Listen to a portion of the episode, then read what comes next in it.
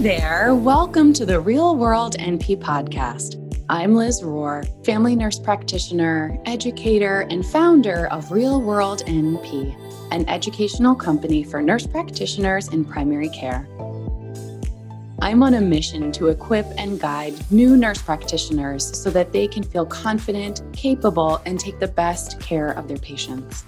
If you're looking for clinical pearls and practice tips without the fluff, you're in the right place. Make sure you subscribe and leave a review so you won't miss an episode. Plus, you'll find links to all the episodes with extra goodies over at realworldnp.com slash podcast. So, in this week's episode, I'm going to be talking about the diagnostic approach to diagnosing and managing hyponatremia using a case study. This is for adults in primary care. And I know this can be a really mind bending topic. I actually used to really hate lab interpretation as a new nurse practitioner. And when I started Real World NP about two years ago, the first thing I did was do a deep dive into labs because I felt like even after about three and a half years of practice, I was still kind of like hacking my way through lab interpretation and it still really stressed me out. So I actually ended up making an entire course about lab interpretation in primary care for adults called the Lab Interpretation Crash Course for Nurse Practitioners. So if you are struggling with lab interpretation, definitely, definitely check that out. It's covers CBC, CMP, urinalysis, TSH, lipids, and the top endocrine labs in primary care. And it really, like, just putting that together from me, myself, like, made me go from despising lab interpretation to like actually loving it like feeling so confident that i actually enjoy looking at labs now which is just such such a such a different place than i used to be so Anyway, in this week's episode, uh, it's kind of like a sneak preview of the way that I talk about labs inside the crash course using a case study specifically for hyponatremia.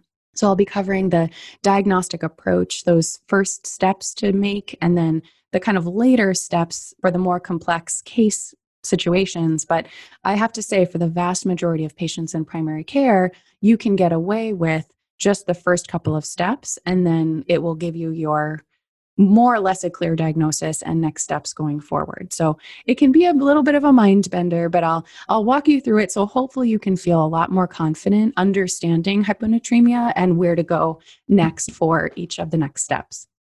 So the patient I'm going to be talking about today is all the patient health information personal health information, PHI, has been changed, so it's not his real name or details. So this patient is named Jim. Uh, he's 61 years old. He is a cis male patient. And when I saw him, he was there to reestablish care with a new PCP. I was a new grad at the time, and there was a physician that had left, and I had absorbed their panel of patients at the federally qualified health center that I was working at the time. And this patient hadn't been seen in about a year, I believe, if I remember correctly. But yeah, so the chief complaint was that, quote, I don't do what I'm supposed to do, which I, you know, I appreciate that honesty. I appreciate the, the transparency there. He said that he does take his blood pressure medications. I'll talk about his PMH in a second. He does take blood pressure medications. He drinks a six pack of beer every day and smokes one pack a day approximately for the last 50 years. He drinks oh, a little bit less than eight ounces of water per day, which is painful to just think about. Um, and also, he said he's not interested in cutting down or um, quitting either his alcohol use or tobacco use. So, what is his past medical history? He has a past medical history of hypertension, emphysema, alcohol use disorder, as well as a past remote history of diverticulosis, no instances of diverticulitis. He has no past surgical history or family history that he knows of. In terms of medications, he's just taking chlorthalidone 50 milligrams a day. That's PO, oral. At the time of the visit, his blood pressure was 144 over 80, so slightly high. Heart rate of 100, also slightly high. Oxygen of 98%, which is normal. A BMI of 24, which is just within the expected range. And he was saying that he was going on a quote unquote drinking weekend this weekend with his friends. So I'm going to stop there and talk about the plan. So, in this episode, I'm specifically focusing on the hyponatremia aspect, but clearly each patient in front of you is a whole person that has holistic care necessary for their complete wellness, right? But I don't want this to be a super sprawling episode. So I'm really going to narrow in on hyponatremia. But at the end, I'm going to touch on some of the other components of his holistic care. Okay, so at that visit, I decided to check some labs. So, whenever I check labs, I try really hard to either choose them based on a guideline that has been established, whether it's USPSTF or another, you know, health guidance body that you're following, or the medical conditions in front of you right because i think that a lot of us especially new grads are looking for the the guidance of when to order labs and when not to. And i think that the go to for most clinicians whether they're brand new or experienced is to kind of just order labs just because to do some screening. But anyway i mean that's i wouldn't worry about it too much if you're a brand new grad. I think it's more important to choose the safest option than to kind of split hairs if you're not quite sure right? So anyway i checked some labs for him. I checked his cbc and a cmp and the intention for those labs for this particular patient, I really want to check on his renal function because he hasn't been seen in a year and he takes um, diuretics for hypertension. For the CBC, I'm concerned about his alcohol use disorder. So I want to see if there's any of those anemia changes because of the fact that he is drinking consistently every single day alcohol and not really taking in that much water. And I'm not quite sure of his nutritional status. I also checked a TSH, a lipid profile, and a hemoglobin A1C the hemoglobin A1C and the lipids were a little bit borderline in terms of like the guidelines. Like there should be screening lipids for patients according to USPSTF over the age of 45 for cis male patients. And then hemoglobin A1C and TSH, I think I was just feeling uncomfortable at the time. And so I ordered those labs. I don't really have a great reason to order the TSH at that uh, juncture and the hemoglobin A1C, his BMI was in the 24, was 24, which was in the expected range. But just as a general screening lab, because I wasn't unclear about his nutritional status, that was the decision making that I had behind that. But anyway, I want to talk about the lab results. Clearly, there's more to this patient than just labs, but we're talking about labs in this episode. So let's jump to that. So I did his, uh, so his CBC was luckily normal, and his lipid panel was also normal. His hemoglobin A1C was also within the normal range, so that was great. So that leaves the CMP. So the notable ones, so complete metabolic panel, both has the basic metabolic panel as well as function tests. And so the main ones to write home about were his TSH, which was 5.77. Actually, sorry, that's not part of the CMP, but that was like that extra lab that I ordered. And it actually was slightly elevated. And the units that I'm using are US standard units. If you're outside of the US, there are international units, and you can just use conversions to translate those. But the TSH was 5.77. So that was slightly high. When it comes to the complete metabolic panel, the main labs that were abnormal were a sodium of 134, which is low.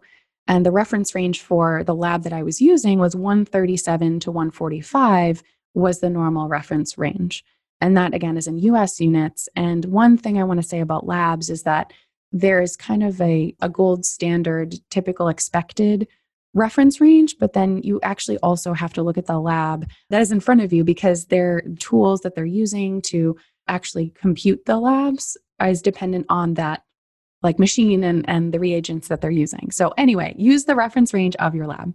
But the reference range for this lab was showing that it was 134, which is low. The other abnormal labs are a potassium of 3.3, which is slightly low for that lab reference range, which is about 3.5 to 5.3. The other thing is the chloride was low at 92, and the reference range there is 98 to 110. So all of these were on the slightly lower side. The liver function tests, the LFT panel, those are all completely normal. The only other thing that I want to add in the conversation about sodium is that the glucose was normal, uh, 94, so within that normal reference range. The BUN and the creatinine and the GFR were also in the normal reference range, as is the carbon dioxide. But that's a conversation for another day. You can definitely join us in the lab crash course if you want to talk about carbon dioxide. I'm like obsessed. Anyway, so let's talk. So those are the lab results. So I want to jump, just like pause on those lab results. We'll come back to that. But I want to talk like at the core about hyponatremia. And the take home that I want you to think about when it comes to hyponatremia is that what's actually happening, it's not about the salt, it's actually about the water. When you see low sodium, think about the water, that we're actually holding onto more water than we are getting rid of. I think that's like one of the really hard things. I think a lot of us think, oh, low sodium will just add some salt back into their diet and it will be fine. And it's it's it's a lot more complex than that. So, which I'll talk about the physiology. It's a little bit mind bending, but hopefully I can really simplify it for you. So, three things. So that's number one, hyponatremia. It's we're holding on to more water than we're getting rid of. And so why does that happen? So there's three kind of three things to think about next. Number one, it's related to the inherent function of the kidneys as well as the status of the kidneys. Like, do they have kidney injury or is it normally functioning? And then it just ties back into how the kidneys actually work, which I'll tell you all about, I promise. So just hold that thought. So, number one is, is about how the kidneys work and if they are functioning optimally or not.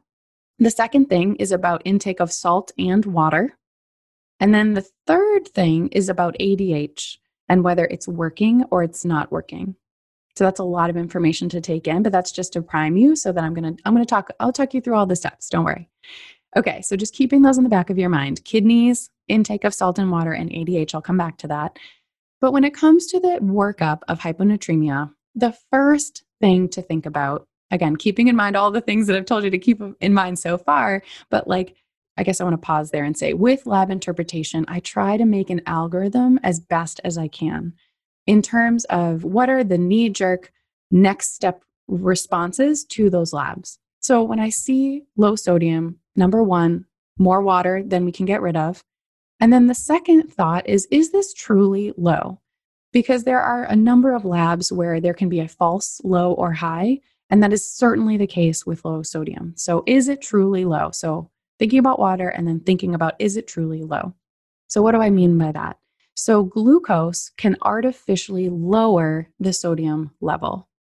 So, there's something called a sodium correction score. You can just straight up Google that. I use the one from MD Calc. Um, I'm not an affiliate of them, I just enjoy their tools. But glucose can artificially lower sodium. And this makes sense if you think about the pathophys of osmolality, which is a little, again, getting a little bit into the mind bending thing. But basically, sodium is a marker of how concentrated the blood is. So when you have high glucose, the blood is getting a lot more concentrated. And so reflexively, the sodium can go down to make sure that it is not too concentrated.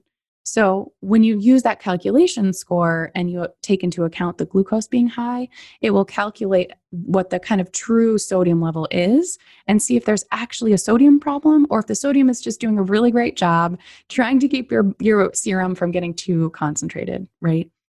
So that's that's the first kind of tricky thing is like sodium, okay, we're talking about water and what is the glucose? Like kind of like step 1 automatic first next step. The other thing to keep in mind in terms of a false reading, high lipids and high protein can alter the like machine's ability to read the sample correctly. So the actual like machine that processes all of the blood samples. So that's those are the three kind of like false reasons that you can have low sodium. Glucose, which you can do a correction score for, lipids and protein. There's no correction score. You just take that into account when you see it being high. Um, and apparently, also in jaundiced patients, it can cause some false hyponatremia, but I don't really have any other information aside from that. And I've actually never come across that before. Typically, if you have a jaundiced patient, you have a lot on your plate to be managing. And so, hyponatremia is like part of that picture, but it's not like the predominant thing that you're worried about in jaundiced patients anyway. So, that's like a longer story to get into, but keep it at that. Okay.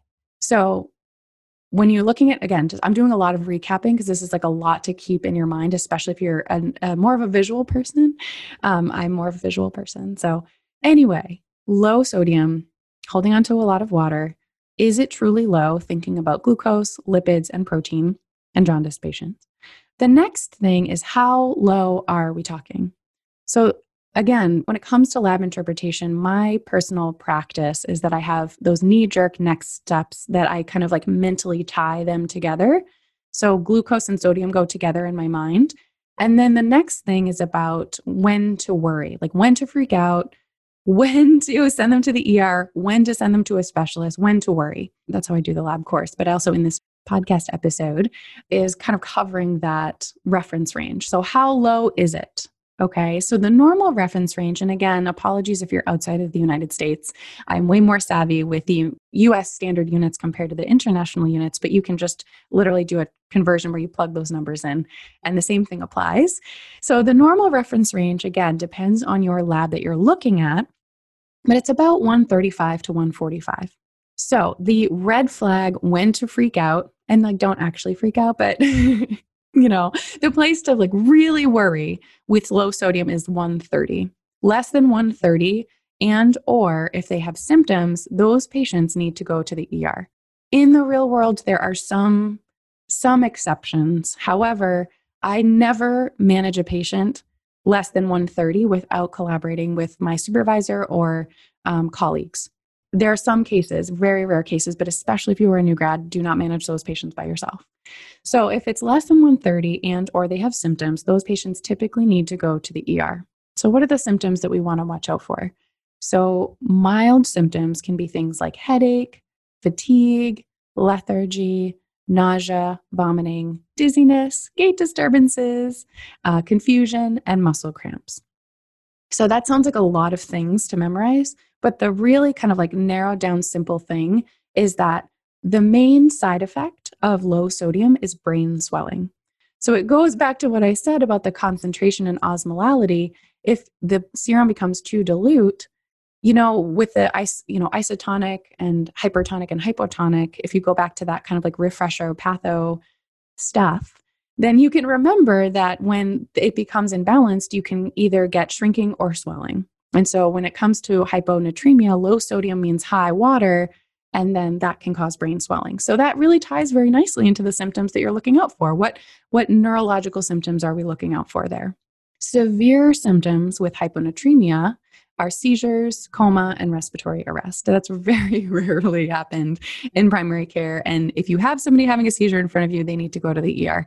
We likely already know that, right?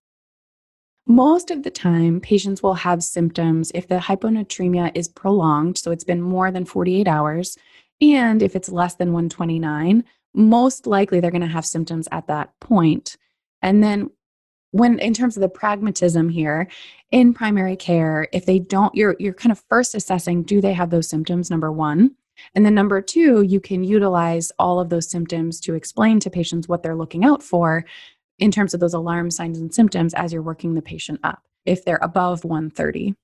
So I have some more things to say about that, but let's just recap. So again, hyponatremia, is it truly low? How low are we talking here? Again, 130 is that definite red flag to kind of memorize. And then you definitely want to address anything that's out of the reference range. And then the next, I want to come back to what I said at the very beginning. What are the next steps from there? The next steps are thinking about those three things kidneys, intake of salt and water, and then ADH, whether it's working or not. So I'm going to circle back with that. I want to talk about, I want to draw on the patient now. So for this patient, his, if we go back to the lab results that I shared, his sodium was 134, which was lower than that reference range. His glucose was normal.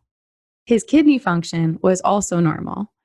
Um, he had no symptoms. Basically, what happens with lab interpretation, a lot of new grads tend to freak out, and as I did, and that's totally normal.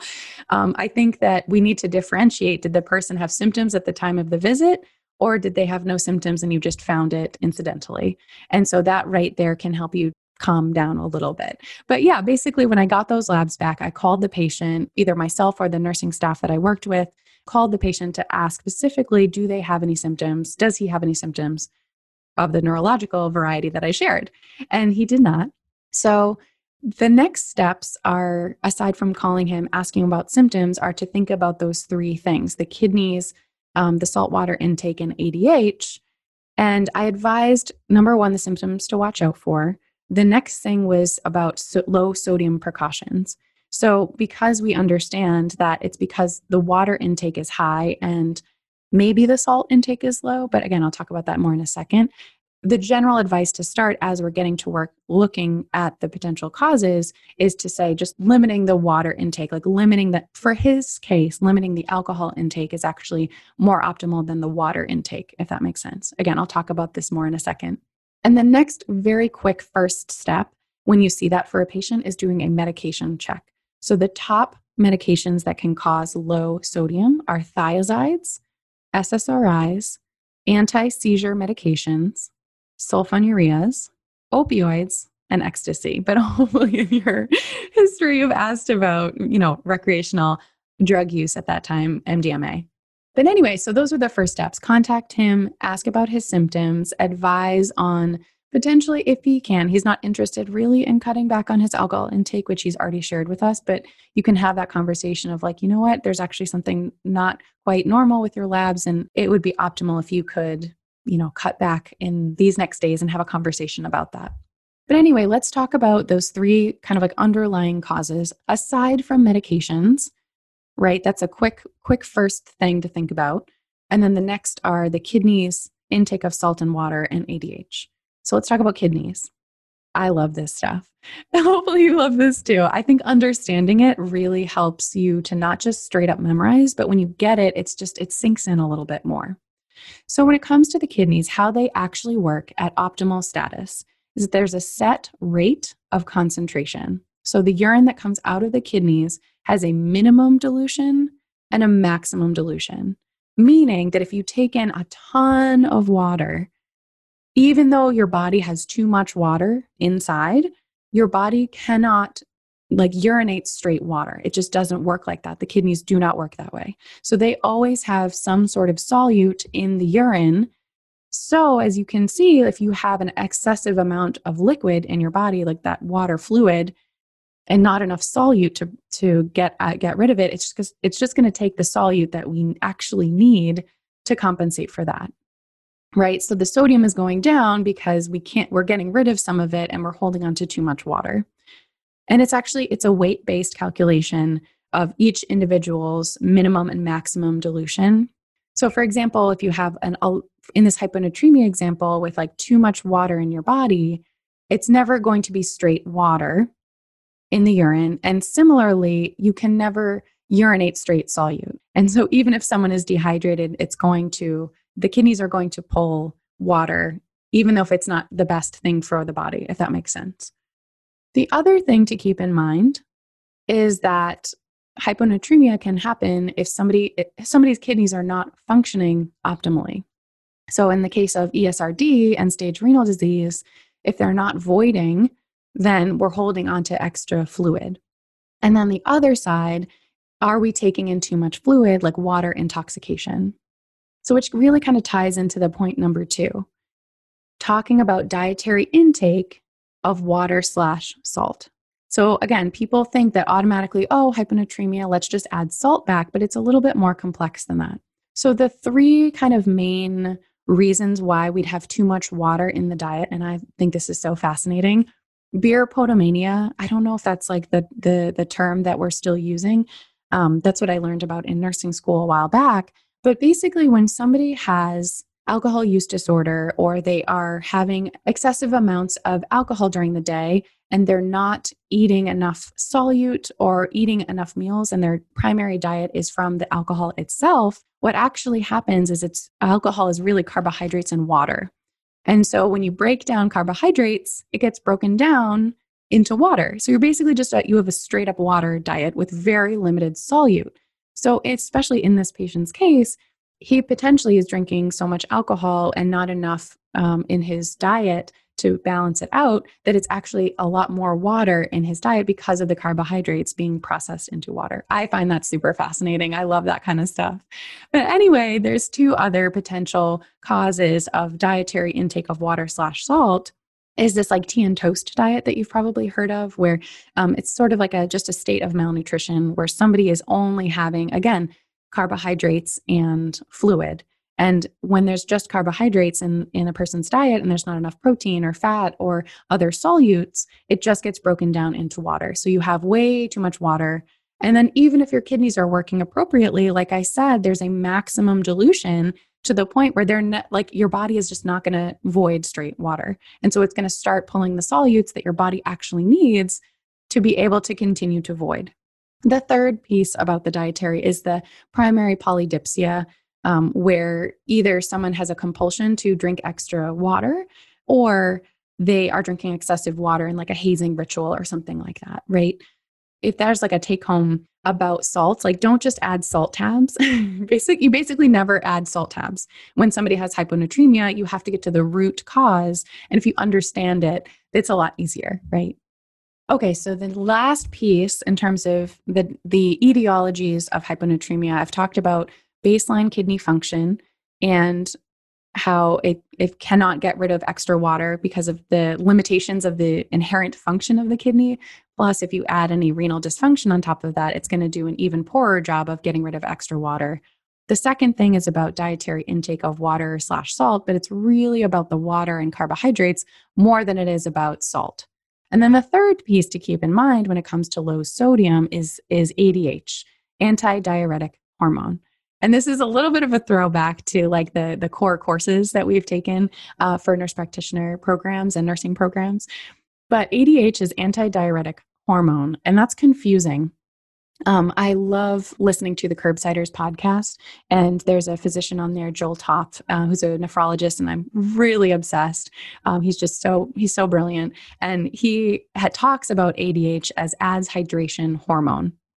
It's not actually the real name, but if it keeps it straight in your mind, hopefully that will be helpful, right? So that comes from our brain telling our body to hold on to water in states of volume depletion. So there this is this is where it gets a little bit confusing if it, if you're not already confused hopefully this is clear enough but in low perfusion states like heart failure cirrhosis the kidneys are not getting perfused so what happens is that your body thinks that it actually needs more volume, which equals more water. And it tells your body to make more ADH to add more hydration so that the kidneys are being perfused. However, it's be so if we're talking about the balance of, you know, the body is saying, "Oh my gosh, there's way there's way too much water and not enough sodium." The kidneys are saying, "No, we aren't getting enough hydration," so that they're holding on to extra water and so when it comes to that ADH, ADH always wins. It wins over sodium. So this is a maladaptive response. Your body's tr- the body is trying to help, but it's a maladaptive thing because it's actually worsening the hyponatremia. Yeah, so it, it is it's technically doing its job, but it's maladaptive, if that makes sense. The other piece of ADH is that there are certain cases of abnormal ADH function. These are zebra diagnoses, right? This is adrenal insufficiency, hypothyroidism, and SIADH. And this is not for you to like memorize. This is just to have like a baseline kind of understanding. And probably you're going to have to listen to this a couple of different times because it's really mind bending. It's a lot to keep track of. So I'm going to tie this all together. So let's just recap again, a couple of different recaps here. So, steps to low sodium management right? So we we talked about how low sodium is actually a lot of water. There's kind of three buckets of main causes in addition to medications but the way that the kidney functions the dietary intake of water and salt and then the third thing is about adh and then when it comes to how you manage it, you want to see how low it actually is in terms of those when to worry thresholds and the symptoms to watch out for. So kind of step 1 is is that safety piece of like okay, how low are we talking? Do they have symptoms? Are they okay to, for us to work them up or do they need to be seen in the ER? The next step is you get to work identifying what's causing it in the first place. And then the treatment is holding water and adding salt. So I'll talk about that in a second. I already said a couple of times that you don't want to add salt, so just stick with me for a second. I want to talk about the algorithm. So if you are a visual person, I actually have this as a case study on the YouTube channel. So if you want to look at the algorithm, also again, it's inside the lab crash course, all of these algorithms and printouts that you can keep at your desk. But if you want to just look at it visually, definitely go to the YouTube channel for the hyponatremia case study. So I'm going to go through the algorithm of workup. If you have a patient who's less than, um, who has a sodium of less than 130 and they're symptomatic, those patients go to the ER. If you have a patient, if they are not symptomatic, if it's between 130 and 135 with no symptoms, step number one is look at glucose, lipids, protein, and their kidney function, right? Because those are the false low reasons. So, high glucose, high lipids, high protein can cause falsely low sodium.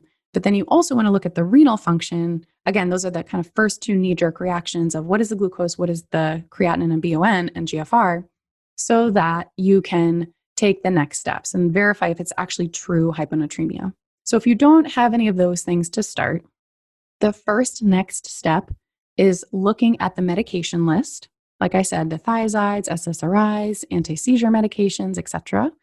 And then you also want to order a serum osmolality.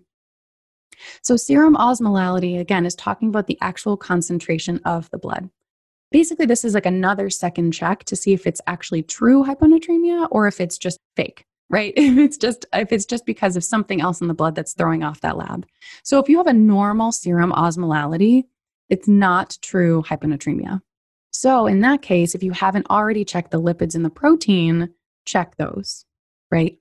However, if the serum osmolality is low, so it's dilute, the serum is dilute because there's too much water, it's actually considered to be true hyponatremia. The next step is to order a urine osmolality. So, urine osmolality is looking at the concentration of the urine. And this is, I think this gets really confusing. But if you think about it, if you have a lot of water in your body, your kidneys are going to try their hardest to maximally dilute the urine. So the osmolality, the concentration is going to be low because there's going to be a ton of water in the urine. So that is telling us that it is not related to ADH, right? I want to step back for a second, just a refresher about the ADH thing. So ADH is going to be triggered in that maladaptive state like cirrhosis or volume depletion, heart failure, things like that, because the kidneys aren't getting enough perfusion. And so if your, you know, if your serum is low, if your concentration of your serum is low, your urine should also be low because your body should be trying to get rid of the extra water. But if it's not, then it's telling you that the ADH is doing something funky. Whether or not it's like trying really hard to, you know, restore perfusion to the kidneys, or if it's something like SIADH, the syndrome of inappropriate ADH, right? So that's that's your branch point of like if you get a urine osmolality, urine concentration, if the urine concentration osmolality is low, it's not related to ADH. And that's like your branch point if the concentration of the urine is high when it really should be low, right? Because your urine, your kidneys should be getting rid of extra water, then there's something going on with the ADH. And I want to pause here and say that this is super confusing. so if you're confused, that's totally normal. And most of the time in primary care, you will stop here. And you won't even actually need to order urine osmolality because you will get your answer in the first steps. So, yeah, so step two is if this this rarely happens especially as a new grad okay so step number 2 i mean it's not really step 2 but part 2 you likely won't get to this place however if you do i highly recommend you get either your supervisor or a colleague involved because these are number 1 potentially zebra diagnoses or they are more medically complex patients that are more likely at high risk of something going wrong quicker, right? So if you get to that place of determining that there is potentially a problem with ADH, meaning that the urine osmolality is actually high, the concentration, the urine is very concentrated when it really shouldn't be, there's likely an ADH problem. And so the next kind of segmented options are is this a maladaptive ADH problem with volume depletion? Again, meaning somebody who has volume depletion because of CHF or cirrhosis or lack of perfusion uh, to the kidneys for any reason, the body is going to try to hold on to extra water with ADH, despite there being too much water already, right?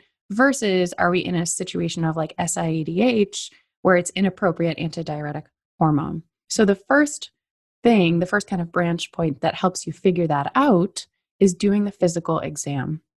So, you want to see if they have symptoms of either number one, volume depletion or overload, right and and trying to see like is there a risk there with heart failure right and so just being really cautious that you're not confusing heart failure with volume depletion like again this is why we're tapping in somebody else to make sure we're on the right track right but just looking at that physical exam, do, is there any reason that they're volume depleted versus is there a perfusion related problem? Do they have, you know, jugular vein distension? Do they have lower extremity edema? Do they have crackles in their lungs? Like looking at that piece. The next step you theoretically would do, again, I do recommend having somebody involved, tagged in if you're going to be taking these next steps. But the next steps that you can look at are ordering uh, a uric acid level as well as the urine sodium level. However, this is getting a little bit into the weeds, so I'm really not going to talk that much about urine sodium. Uh, urine, if you ordered a serum uric acid, basically that is a potential branch point for to help you further distinguish if this is an SIADH potential related problem versus a volume depletion or a lack of perfusion related problem. So if you ordered a uric acid level, if it was normal or if it was on the higher side, that is more likely to be on that CHF, you know, or volume depletion side, lack of perfusion side, versus if the uric acid level is low, then it's more likely to be SIADH type of picture, right? But anyway, going back to physical exam for a second, the most accurate thing when it comes to assessing volume status from a physical exam perspective the main, most reliable pieces are looking at orthostatic vital signs, pedal edema, jugular vein distension. Dry mucous membranes are not always reliable as a measure. Apparently, dry axilla is supposed to be one of the most reliable physical exams to assess volume status, but like, I don't think anyone I know has ever assessed that. I have not, certainly. So, anyway, FYI. But anyway, like the the point here that I want to share great information here so you feel like you've seen the end of the road basically of like where primary care ends and where a specialist potentially begins. However, like this kind of like second part two part of the algorithmic workup really doesn't number one doesn't happen that often and number two really needs to have somebody else involved. I know i've said that like three times but please do. I think i the reason i say that is based on my own experience and the nps that i work with i constantly felt the need to prove myself uh, to myself that I could do it, number one, and also to my colleagues, my patients, my supervisor. I just was so, I was just so consumed with imposter syndrome that I would do a lot of things that were from a proving place, coming from a place of proving myself. And so I just, I just want to acknowledge you and recognize that you might be in that place too. And also, safety is always number one, right? And there's a lot of, you know, uh, being being very humble in the first year of nurse practitioner practice. So no one really no one would expect you as a new grad or even as an experienced provider to be doing the second kind of half of that hyponatremia workup. Just FYI. So anyway, let's let's circle back to the case. So Jim, in terms of the management, number one, you want to look at the other labs, right? Because we really only talked about sodium today, but he's a whole person with a lot of things that we need to address. So, just to go back to his labs real quick, the main abnormal labs that were there, there was a TSH that was slightly high, sodium was low, potassium was slightly low, and then the chloride was also low. Pearl of practice there. The chloride, for the most part, unless we're talking about acid and base di- balance disturbances, you really don't care as much about the chloride if the sodium is low. If the sodium is low, then it's really just correlating with the sodium. But anyway, so you want to look at the other labs and address those: the low potassium, the slightly high TSH. Um, there's I have an episode with a TSH interpretation with hypothyroidism with high TSH. If you haven't listened to that one already, definitely go back and do that. Um, I wanted to reconcile his medications to kind of just make sure we were all on the same page.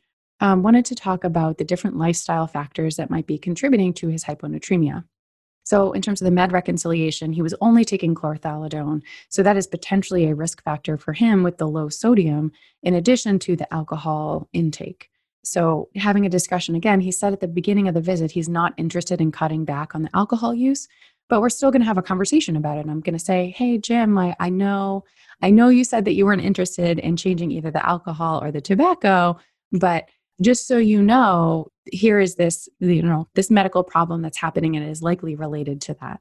Um, however, because of the chlorthalidone, I actually chose to stop that as his only hypertensive agent and change to lisinopril 10 milligrams. He had normal renal function. He's never taken it before. Chlorthalidone, just pearl of practice here. Chlorthalidone is one of the thiazide diuretics, and hydrochlorothiazide is the one we all like learn about and talk about as much. It sounds like chlorthalidone is having more of a moment now than it was a couple of years ago, but it actually has better evidence for morbidity and mortality protection than hydrochlorothiazide. It's very potent though. So that's probably the rationale for choosing that first, the hydrochlorothiazide, according to the JNC 8 guidelines. So we, I stopped that. I changed to lisinopril, which is another one of the first line hypertensive antihypertensive agents. And then what I chose to do is also recheck his labs in a few days. Um, also, a fun fact: clinical pearl about chlorthalidone is that it can lower the potassium level over time you, the body should be able to compensate for that. And you can tell that in the first three weeks of taking it. But if their potassium is persistently low, then you either need to add that supplement on or take them off the medication. So, anyway, not to get too off track there, but his potassium was low. So, hopefully, stopping the chlorthalidone will help with that. Adding lisinopril will potentially also help with that. And then hopefully, that all of those, just that one action alone, potentially with him changing his intake of alcohol will help with the hyponatremia globally. And so I just decided to recheck his labs in a few days. There were no alarm signs and symptoms. It was not at that danger zone of less than 130. He was feeling totally fine. I did ask him to take it easy with the alcohol, going away on the weekend with his buddies, because that is potentially very dangerous. And who knows whether or not he listened to me. So that's pretty much it uh, for for his management um, in terms of the labs, in terms of that that management piece when I rechecked his labs, the potassium had normalized and the sodium had normalized, which was beautiful. Lovely little mini intervention of changing one medicine and then it seemed to work. Um, I also, in terms of holistic care, just to recap on the other parts of his care, is I ordered a total T3 and a free T4 to evaluate that high TSH level. Again, there's an, another episode that talks about high TSH if you want to check that out. Um, I added folic acid and thiamine for his consistent alcohol use. And who knows if he decided to continue to take it. Um, I had him do a nurse visit in about one to two weeks to do a blood pressure check because I changed one of his blood pressure medications and it was also slightly high that day. And then I did another follow up with me, the provider, in about three months. And so the choice there in terms of hypertension management in our clinic, the workflow is that the nurses can do a, a sole visit by themselves to check the blood pressure, do medication counseling, and um, if the, any adjustments need to be made, then they tag in one of the providers, either myself or another colleague on site. Um, so yeah, so I scheduled the, the follow up for about three months, but I could have done sooner if the blood pressure was um, still high at the next visit but yeah the, the blood pressure and and just to address also in the first visit i think one again like little pearl of practice for new nurse practitioners or newer clinicians is that his blood pressure was high in the visit. And i think it's very uncomfortable for us as providers especially when we're new to see something that needs quote unquote fixing in front of us or addressing in front of us and we want to do all the things right away. However the real world is that we have to balance patient rapport, patient preference, right? And this this was my choice. Is that the person in front of me already has told me that I take my hypertensive medications, but I, I don't really do what I'm supposed to. And so for me to jump right in and address his blood pressure, you know, I address like a whole bunch of things at like one visit, I ended up eventually changing the chlorthalidone.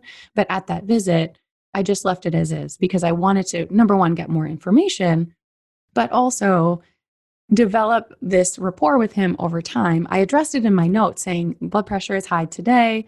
Patient states that he is not interested in changing his medications, you know, because I, I had a conversation with him about that.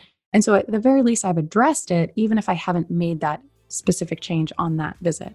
And that's a clinical judgment piece and a philosophy of practice piece. But that's just like one of the recap points I wanted to make about this particular case study and that holistic perspective outside of solely just um, hyponatremia. That's our episode for today. Thank you so much for listening. Make sure you subscribe, leave a review, and tell all your NP friends so together we can help as many nurse practitioners as possible give the best care to their patients. If you haven't gotten your copy of the Ultimate Resource Guide for the new NP, head over to realworldnp.com slash guide. You'll get these episodes sent straight to your inbox every week with notes from me, patient stories, and extra bonuses I really just don't share anywhere else. Thank you so much again for listening. Take care and talk soon.